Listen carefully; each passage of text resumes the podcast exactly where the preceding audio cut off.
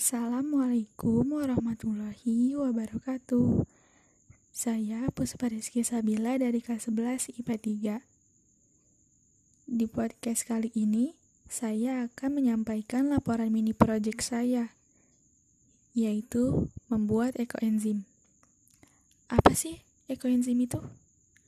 Jadi, ekoenzim adalah cairan hasil fermentasi limbah dapur organik yang mempunyai banyak manfaat.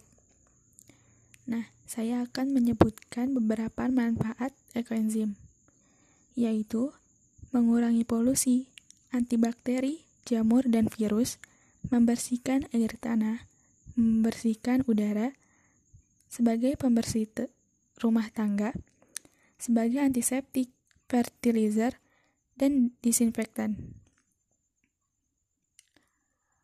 Selain itu, ekoenzim juga mempunyai keunggulan dibanding produk kimia pabrik, yaitu mudah terurai, lembut di tangan dan lingkungan, tidak merusak lingkungan, dan yang pasti lebih hemat. Untuk membuat ekoenzim, ada beberapa alat dan bahan yang perlu kita siapkan, yaitu botol kosong, sampah organik, gula, dan air. Nah, apa sih yang dapat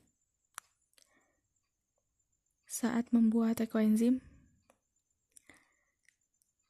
Nah, jadi ini saya akan menyebutkan beberapa yang kita dapat saat membuat ekoenzim, yaitu udara menjadi bersih, pengeluaran tidak banyak, kita dapat lebih hemat, dapat memanfaatkan sampah organik, dan terciptanya rumah yang bersih tanpa mengeluarkan uang.